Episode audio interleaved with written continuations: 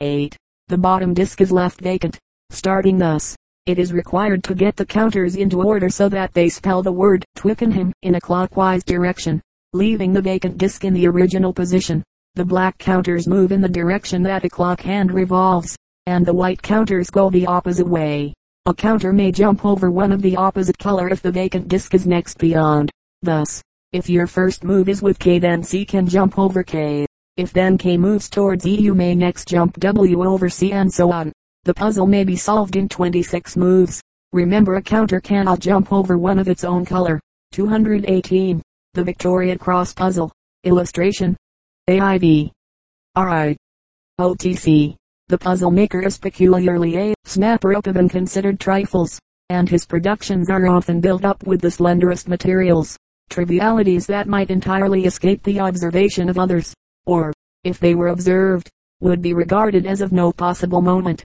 Often supply the man who is in quest of posers with a pretty theme or an idea that he thinks possesses some basal value. When seated opposite to a lady in a railway carriage at the time of Queen Victoria's Diamond Jubilee, my attention was attracted to a brooch that she was wearing. It was in the form of a Maltese or Victoria Cross, and bore the letters of the word Victoria. The number and arrangement of the letters immediately gave me the suggestion for the puzzle which I now present. The diagram, it will be seen, is composed of nine divisions. The puzzle is to place eight counters, bearing the letters of the word Victoria, exactly in the manner shown, and then slide one letter at a time from black to white and white to black alternately, until the word reads round in the same direction, only with the initial letter V on one of the black arms of the cross. At no time may two letters be in the same division. It is required to find the shortest method. Leaping moves are, of course, not permitted. The first move must obviously be made with A I T or R, supposing you move T to the center. The next counter played will be O or C, since I or R cannot be moved. There is something a little remarkable in the solution of this puzzle which I will explain. two hundred nineteen. The Letter Block Puzzle. Illustration. G E F H C B D. Here is a little reminiscence of our old friend the fifteen block puzzle. Eight wooden blocks are lettered, and are placed in a box, as shown in the illustration. It will be seen that you can only move one block at a time to the place vacant for the time being, as no block may be lifted out of the box. The puzzle is to shift them about until you get them in the order of E, C, D, E, F, G, H. This you will find by no means difficult if you are allowed as many moves as you like, but the puzzle is to do it in the fewest possible moves. I will not say what the smallest number of moves are in, because the reader may like to discover it for himself. In writing down your moves, you will find it necessary to record no more than the letters in the order that they are shifted. Thus, your first five moves might be C, H, G, E, F, and this notation can have no possible ambiguity. In practice, you only need eight counters and a simple diagram on a sheet of paper. two hundred twenty. A Lodging House Difficulty. The Dobsons secured apartments at Slocombe-on-Sea. There were six rooms on the same floor, all communicating, as shown in the diagram. The rooms they took were numbers four, five, and six, all facing the sea. But a little difficulty arose. Mister Dobson insisted that the piano and the bookcase should change rooms. This was wily, for the Dobsons were not musical, but they wanted to prevent anyone else playing the instrument. Now, the rooms were very small and the pieces of furniture indicated were very big, so that no two of these articles could be got into any room at the same time. How was the exchange to be made with the least possible labor? Suppose, for example, you first move the wardrobe into number two, then you can move the bookcase to number five and the piano to number six, and so on. It is a fascinating puzzle, but the landlady had reasons for not appreciating it. Tried to solve her difficulty in the fewest possible removals with counters on a sheet of paper. two hundred twenty-one. The Eight Engines. The diagram represents the engine yard of a railway company under eccentric management. The engines are allowed to be stationary only at the nine points indicated, one of which is at present vacant. It is required to move the engines, one at a time, from point to point, in seventeen moves, so that their numbers shall be in numerical order round the circle, with the central point left vacant. But one of the engines has had its fire drawn, and therefore cannot move. How is the thing to be done? And which engine remains stationary throughout? Make a diagram, on a large sheet of paper, like the illustration, and have three counters marked A, three marked B, and three marked C. It will be seen that at the intersection of lines there are nine stopping places, and a tenth stopping place is attached to the outer circle like the tail of a Q. Place the three counters or engines marked A, D three marked B and D three marked C at the places indicated. The puzzle is to move the engines, one at a time, along the lines, from stopping place to stopping place, until you succeed in getting an A, a B and a C on each circle, and also A, B and C on each straight line. You are required to do this in as few moves as possible. How many moves do you need? two hundred twenty-three. A railway muddle. The plan represents a portion of the line of the London, Clodville, and Mudford Railway Company. It is a single line with a loop. There is only room for eight wagons, or seven wagons and an engine, between B and C on either the left line or the right line of the loop. It happened that two goods trains each consisting of an engine and sixteen wagons got into the position shown in the illustration. It looked like a hopeless deadlock, and each engine driver wanted the other to go back to the next station and take off nine wagons, but an ingenious stoker undertook to pass the trains and send them on their respective journeys with their engines properly in front. He also contrived to reverse the engines the fewest times possible. Could you have performed the feat, and how many times would you require to reverse the engines? A. Reversal means a change of direction, backward or forward. No rope shunting, fly shunting, or other trick is allowed. All the work must be done legitimately by the two engines. It is a simple but interesting puzzle if attempted with counters. The difficulties of the proprietor of a motor garage are converted into a little pastime of a kind that has a peculiar fascination. All you need is to make a simple plan or diagram on a sheet of paper or cardboard and number eight counters, one to eight. Then a whole family can enter into an amusing competition to find the best possible solution of the difficulty. The illustration represents the plan of a motor garage, with accommodation for twelve cars, but the premises are so inconveniently restricted that the proprietor has often caused considerable perplexity. Suppose, for example, that the eight cars numbered one to eight are in the positions shown. How are they to be shifted in the quickest possible way so that one, two, three, and four shall change places with five, six, seven, and eight, that island with the numbers still running from left to right, as at present, but the top row exchanged with the bottom row? What are the fewest possible moves? One car moves at a time, and any distance counts as one move. To prevent misunderstanding, the stopping places are marked in squares, and only one car can be in a square at the same time. two hundred twenty-five. The ten prisoners. If prisons had no other use, they might still be preserved for the special benefit of puzzle makers.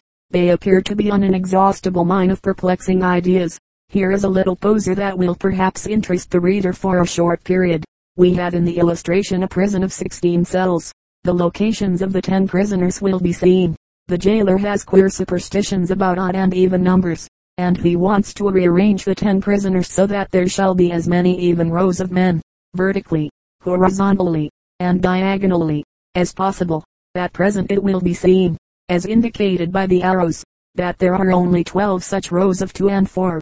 I will state at once that the greatest number of such rows that is possible is sixteen, but the jailer only allows four men to be removed to other cells, and informs me that, as the man who is seated in the bottom right-hand corner is infirm, he must not be moved. Now, how are we to get those sixteen rows of even numbers under such conditions? Here is a puzzle that will, I think, be found as amusing as instructive. We are given a ring of eight circles, leaving circle eight blank. We are required to write in the name of a seven-lettered port in the United Kingdom in this manner. Touch a blank circle with your pencil, then jump over two circles in either direction round the ring, and write down the first letter, then touch another vacant circle, jump over two circles, and write down your second letter. Proceed similarly with the other letters in their proper order until you have completed the word. Thus, suppose we select Glasgow, and proceed as follows: six one, seven two, eight three, seven four, eight five, which means that we touch six, jump over seven and and write down G on one, then touch seven, jump over eight and one, and write down L on two, and so on. It will be found that after we have written down the first five letters, Glasgow, as above, we cannot go any further. Either there is something wrong with Glasgow, or we have not managed our jumps properly. Can you get to the bottom of the mystery? two hundred twenty-seven.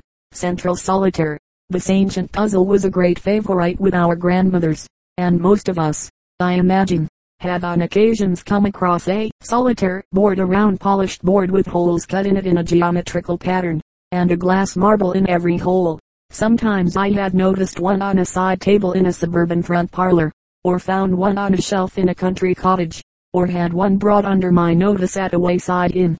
Sometimes they are of the form shown above, but it is equally common for the board to have four more holes, at the points indicated by dots. I select the simpler form. Though solitaire boards are still sold at the toy shops, it will be sufficient if the reader will make an enlarged copy of the above on a sheet of cardboard or paper, number the holes, and provide himself with thirty-three counters, buttons, or beans. Now place a counter in every hole except the central one, number seventeen, and the puzzle is to take off all the counters in a series of jumps, except the last counter, which must be left in that central hole.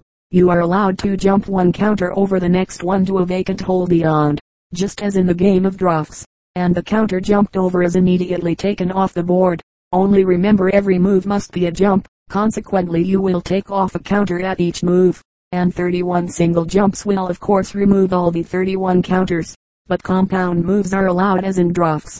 Again, for so long as one counter continues to jump, the jumps all count as one move.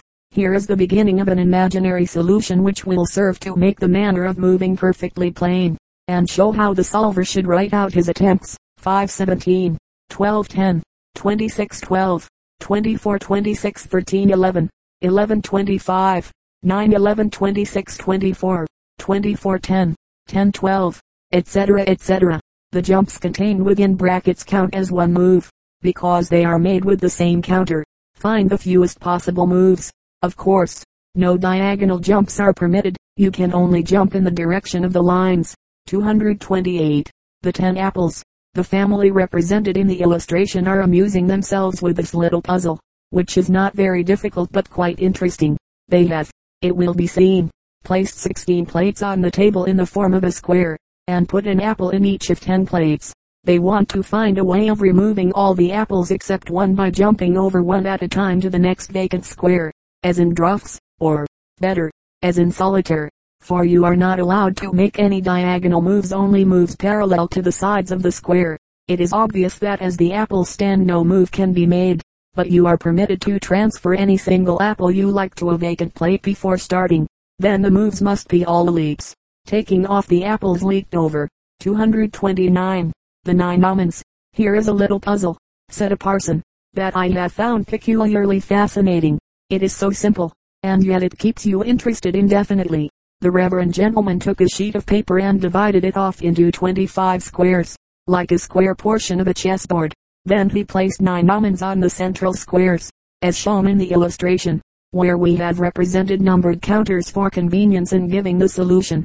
Now, the puzzle island, continued the parson, to remove eight of the almonds and leave the ninth in the central square. You make the removals by jumping one almond over another to the vacant square beyond and taking off the one jumped over, just as in draughts. Only here you can jump in any direction, and not diagonally only. The point is to do the thing in the fewest possible moves.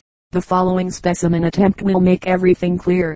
Jump four over one, five over nine, three over six, five over three, seven over five and two, four over seven, eight over four, but eight is not left in the central square, as it should be. Remember to remove those you jump over. Any number of jumps in succession with the same almond count as one move. two hundred thirty. The twelve pennies. Here is a pretty little puzzle that only requires twelve pennies or counters. Arrange them in a circle, as shown in the illustration. Now take up one penny at a time and, passing it over two pennies, place it on the third penny.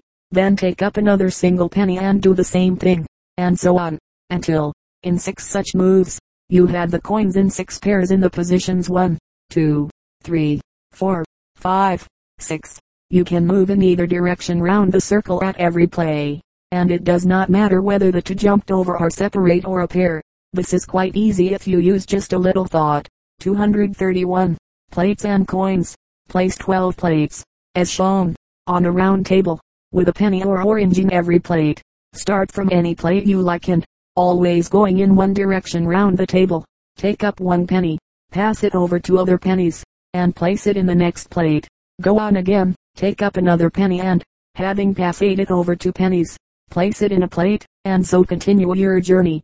Six coins only are to be removed, and when these have been placed there should be two coins in each of six plates and six plates empty. An important point of the puzzle is to go round the table as few times as possible. It does not matter whether the two coins passed over are in one or two plates, nor how many empty plates you pass a coin over, but you must always go in one direction round the table and end at the point from which you set out.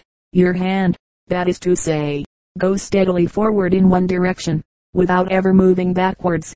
"Play fair," said the mice. "You know the rules of the game."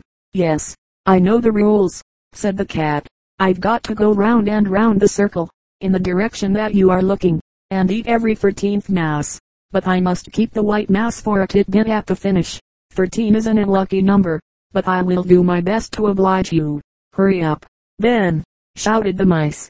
"Give a fellow time to think," said the cat. "I don't know which of you to start at. I must figure it out." While the cat was working out the puzzle he fell asleep, and, the spell being thus broken, the mice returned home in safety. At which mouse should the cat have started the count in order that the white mouse should be the last eaten? When the reader has solved that little puzzle, here is a second one for him. What is the smallest number that the cat can count round and round the circle? If he must start at the white mouse calling that one in the count and still eat the white mouse last of all, and as a third puzzle try to discover what is the smallest number that the cat can count round and round if she must start at the white mouse calling that one and make the white mouse the third eaten. two hundred thirty-three. The eccentric cheesemonger. The cheesemonger depicted in the illustration is an inveterate puzzle lover. One of his favorite puzzles is the piling of cheeses in his warehouse, an amusement that he finds good exercise for the body as well as for the mind. He places sixteen cheeses on the floor in a straight row and then makes them into four piles, with four cheeses in every pile, by always passing a cheese over four others. If you use sixteen counters and number them in order from one to sixteen, then you may place one on six, eleven on one, seven on four, and so on, until there are four in every pile. It will be seen that it does not matter whether the four pass eight over are standing alone or piled, they count just the same, and you can always carry a cheese in either direction. There are a great many different ways of doing it in twelve moves, so it makes a good game of patience to try to solve it so that the four piles shall be left in different stipulated places. For example, try to leave the piles at the extreme ends of the row, on rows one, two, fifteen and sixteen, this is quite easy. Then try to leave three piles together, on rows thirteen, fourteen, and fifteen, then again place so that they shall be left on rows three, five, twelve, and fourteen, two hundred thirty-four, the exchange puzzle. Here is a rather entertaining little puzzle with moving counters. You only need twelve counters, six of one color, marked A, C, E, G, I, and K, and the other six marked P, D, F, H, J, and L. You first place them on the diagram, as shown in the illustration, and the puzzle is to get them into a regular alphabetical order, as follows: A, B, C, D, E, F, G, H, I, J, K, L. The moves are made by exchanges of opposite colors standing on the same line. Thus, G and J may exchange places, or F and A, but you cannot exchange G and C or F and D because in one case they are both white and in the other case both black. Can you bring about the required arrangement in seventeen exchanges? It cannot be done in fewer moves. The puzzle is really much easier than it looks, if properly attacked. two hundred thirty-five. Torpedo practice. If the fleet of sixteen men of war were lying at anchor and surrounded by the enemy, how many ships might be sunk if every torpedo, projected in a straight line, passed under three vessels and sank the fourth? In the diagram we had arranged the fleet in square formation, where it will be seen that as many as seven ships may be sunk, those in the top row and first column, by firing the torpedoes indicated by arrows, anchoring the fleet as we like. To what extent can we increase this number? Remember that each successive ship is sunk before another torpedo is launched, and that every torpedo proceeds in a different direction. Otherwise, by placing the ships in a straight line, we might sink as many as thirteen. It is an interesting little study in naval warfare, and eminently practical, provided the enemy will allow you to arrange his fleet for your convenience and promise to lie still and do nothing. two hundred thirty-six. The hep puzzle. Ten heps were hung on pegs as shown in the illustration. Five silk heps and five felt bowlers, alternately silk and felt. The two pegs at the end of the row were empty, The puzzle is to remove two contiguous hepts to the vacant pegs, then two other adjoining hepts to the pegs now unoccupied, and so on until five pairs have been moved and the hepts again hang in an unbroken row, but with all the silk ones together and all the felt hepts together. Remember, the two hepts removed must always be contiguous ones, and you must take one in each hand and place them on their new pegs without reversing their relative position. You are not allowed to cross your hands, nor to hang up one at a time. Can you solve the sole puzzle, which I give as introductory to the next? Try it with counters of two colors or with coins, and remember that the two empty pegs must be left at one end of the row. two hundred thirty-seven. Boys and girls, if you mark off ten divisions on a sheet of paper to represent the chairs, and use eight numbered counters for the children, you will have a fascinating pastime.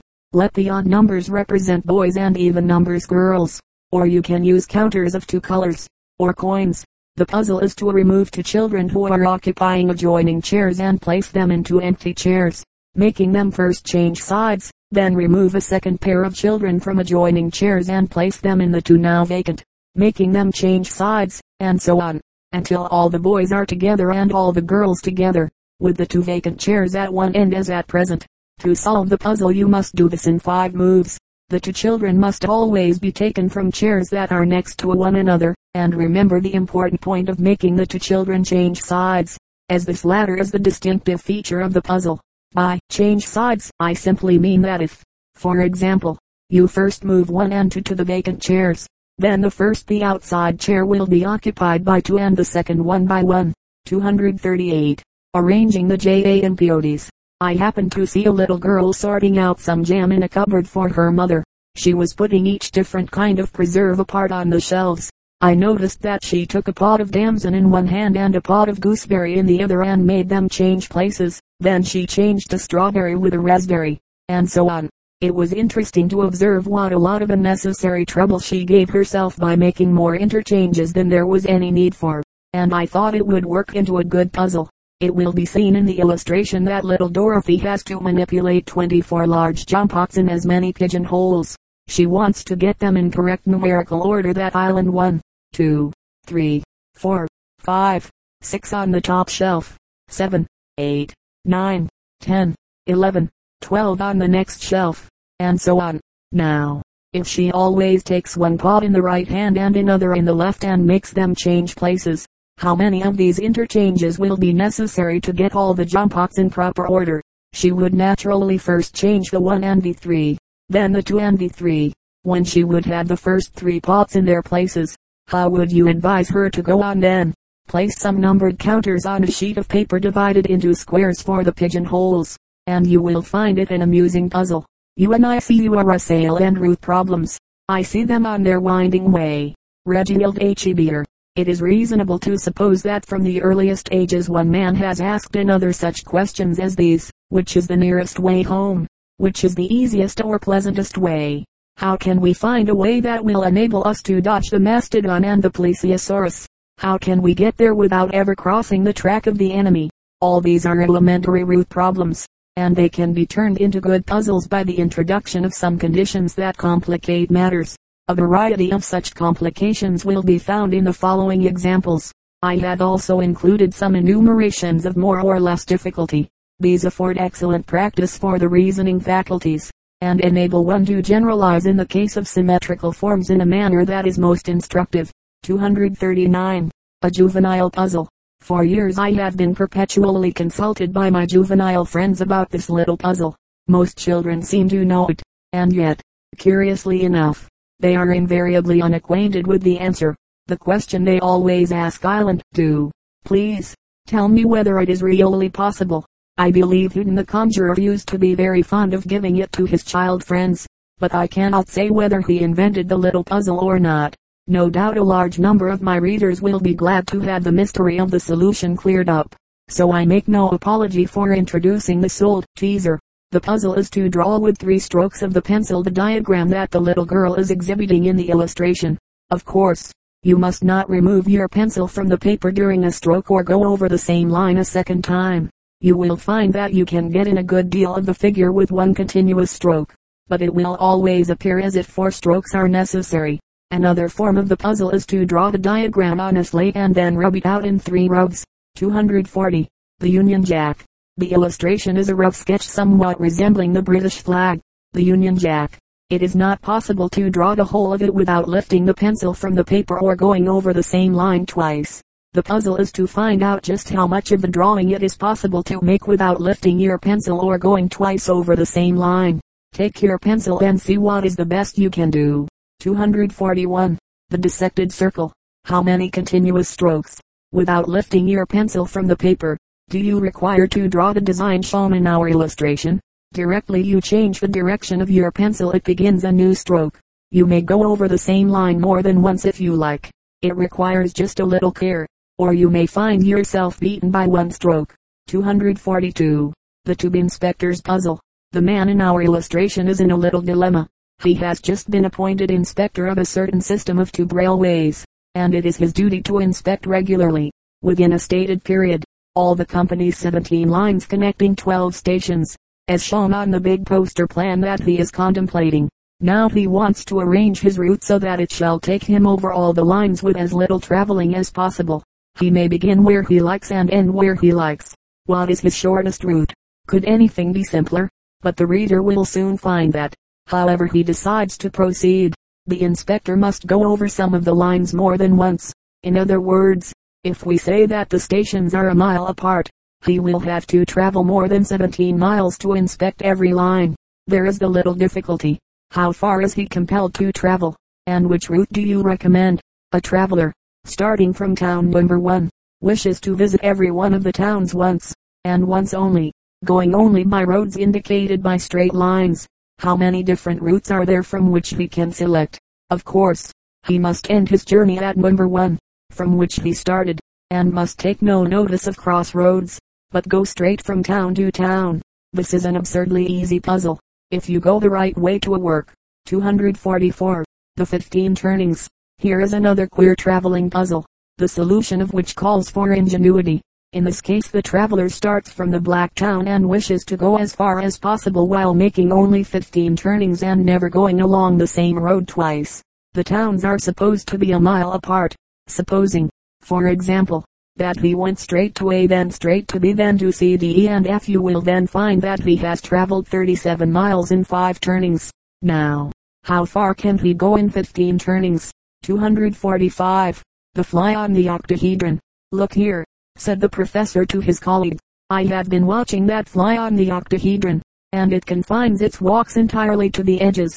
What can be its reason for avoiding the sides? Perhaps it is trying to solve some root problem, suggested the other, supposing it to start from the top point. How many different routes are there by which it may walk over all the edges, without ever going twice along the same edge in any route? The problem was a harder one than they expected, and after working at it during leisure moments for several days their results did not agree. In fact, they were both wrong. If the reader is surprised at their failure, let him attempt the little puzzle himself. I will just explain that the octahedron is one of the five regular, or platonic, bodies, and is contained under eight equal and equilateral triangles. If you cut out the two pieces of cardboard of the shape shown in the margin of the illustration, cut half through along the dotted lines and then bend them and put them together, you will have a perfect octahedron. In any route over all the edges it will be found that the fly must end at the point of departure at the top. two hundred forty-six. The icosahedron puzzle. The icosahedron is another of the five regular, or platonic, bodies, having all their sides, angles, and planes similar and equal. It is bounded by twenty similar equilateral triangles. If you cut out a piece of cardboard of the form shown in the smaller diagram, and cut half through along the dotted lines, it will fold up and form a perfect icosahedron. Now, a platonic body does not mean a heavenly body, but it will suit the purpose of our puzzle if we suppose there to be a habitable planet of this shape. We will also suppose that, owing to a superfluity of water, the only dry land is along the edges, and that the inhabitants had no knowledge of navigation. If every one of those edges is ten thousand miles long and a solitary traveler is placed at the North Pole, the highest point shown, how far will he have to travel before he will have visited every habitable part of the planet that island, have traversed every one of the edges? two hundred forty-seven. Inspecting a mine. The diagram is supposed to represent the passages or galleries in a mine. We will assume that every passage, A to B, B to C, C to H, H to I, and so on, is one furlong in length. It will be seen that there are thirty-one of these passages. Now, an official has to inspect all of them, and he descends by the shaft to the point A. How far must he travel, and what route do you recommend? The reader may at first say, as there are thirty-one passages, each a furlong in length, he will have to travel just thirty-one furlongs, but this is assuming that he need never go along a passage more than once, which is not the case. Take your pencil and try to find the shortest route. You will soon discover that there is room for considerable judgment. In fact, it is a perplexing puzzle. two hundred forty-eight. The size